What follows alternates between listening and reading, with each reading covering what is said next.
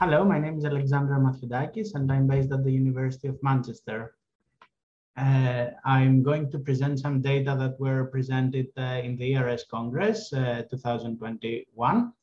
And uh, they are the result of a task force that was endorsed by the European Respiratory Society and the European Academy of Allergy and Clinical Immunology. And uh, we looked uh, at uh, the adherence Uh, to international asthma guidelines by clinicians. It has been demonstrated that adherence to evidence-based guidelines can improve the outcomes of patients with asthma. However, uh, adherence remains uh, low, um, and uh, that is concerning, obviously. So the E R S and the A C I developed this task force to look at the reasons for limited adherence and to look at uh, ways for uh, increasing the adherence to international asthma guidelines. Uh, so this is the work uh, that has been done over the last four or five years.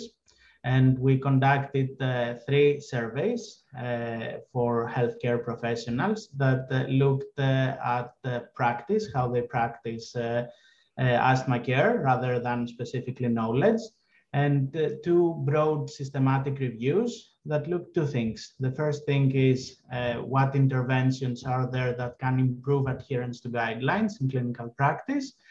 And the second uh, systematic review looked uh, at whether the outcomes of patients managed by specialists, meaning respiratory physicians or allergists, are different compared to the outcomes of patients uh, that are managed by generalists, meaning uh, general practitioners or uh, general uh, medics that Uh, manage other diseases, but also uh, asthma to some extent.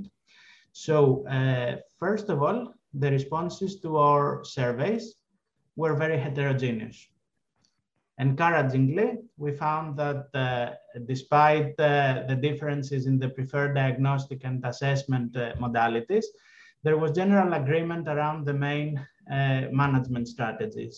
So Uh, all respondents agreed uh, that uh, on the role of uh, inhaled corticosteroids, uh, on the need for action plans. Uh, they are all responding that they are taking the inhalers technique and adherence to treatment, and they are all supportive of smoking cessation.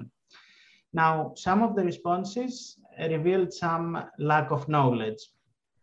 And this is probably an issue uh, around the dissemination of guidelines. Uh, another source of uh, heterogeneity in the, in the responses was that people follow different guidelines, and that's uh, not uh, surprising. However, at least uh, uh, some of the heterogeneity could be explained also by the familiarity of the respondents with certain diagnostic, assessment, or therapeutic options. For example, uh, general practitioners tend to use simpler uh, tests uh, to diagnose asthma. For example, they start from uh, peak, peak flow diaries. While if you are in a specialist center, uh, tertiary asthma center, it's, uh, you are more familiar with uh, spirometry, with uh, um, respons uh, responsiveness testing. Uh, you are more familiar with uh, FINNO, with uh, more complex uh, tests. Uh, so that was reassuring that uh, some of the heterogeneity was because of uh, different approaches, but not wrong approaches. Uh, so uh, that's the result, the main results from the survey. Now, our first systematic review revealed a lot of things. We found a lot of interventions that have been tested to improve adherence to international asthma guidelines. Uh, the main things that seem to work uh, are the addition of uh, specialized health professionals.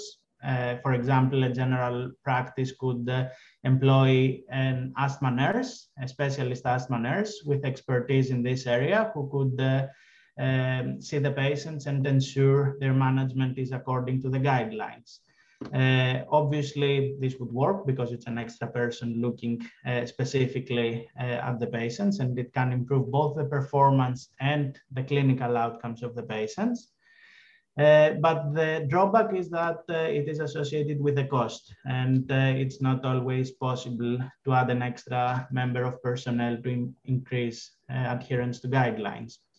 Uh, we found at least two other interventions that could be uh, promising. One is multifaceted quality improvement strategies, uh, meaning uh, that uh, uh, centers handling asthma, either generalist center or a more specialist center, uh, should have um, uh, project programs, continuous programs in place to help them Uh, improve uh, their adherence to guidelines. That may mean um, teaching of the clinicians, training, it may mean auditing, it may mean feedback.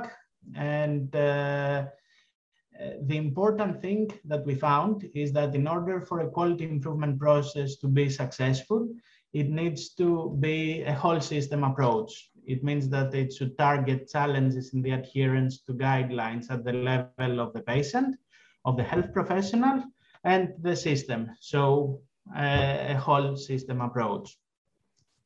Uh, and the other important thing that we found is that uh, these interventions, the, the, the eff effectiveness of these interventions reduces over time. So it's important that these interventions continue over time. So we need multifaceted quality improvement projects that are continuous over time.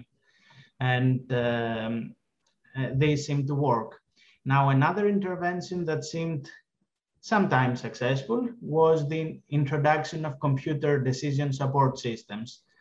Uh, technology has uh, progressed a lot, and uh, we can have uh, systems that uh, identify issues in the management of patients. For example, uh, if there is a patient with a diagnosis of asthma in the electronic records, but no inhaled corticosteroids uh, Uh, prescription, uh, then there could uh, the, the system could uh, highlight that to the clinician. And uh, we found an impressive thing. It is the training and it is the implementation strategy around this program that makes the difference. So uh, having a program uh, uh, showing uh, advice to clinicians uh, is not effective unless the clinician follows this advice. And uh, in order to make the clinician follow the advice, it is required that uh, training should, uh, uh, and, and training and implementation uh, encouragement should uh, be uh, offered uh, along with the project. Overall, we found that implementation of guidelines differs across asthma settings to a large extent due to different resource availability across these settings. These differences need to be accounted for by clinical practice guidelines. Moreover, we found that uh, continuous multifaceted quality improvement processes could improve adherence to asthma guidelines and also to the outcomes of patients with asthma. Additional input from specialized health professionals could also be effective, provided funding is in place for the additional staff. Thank you very much. If I had to summarize in a single sentence, is that uh, quality improvement processes are very important because guidelines for assessment and management of asthma are complex, and we always need to look back at our practice and improve it continuously.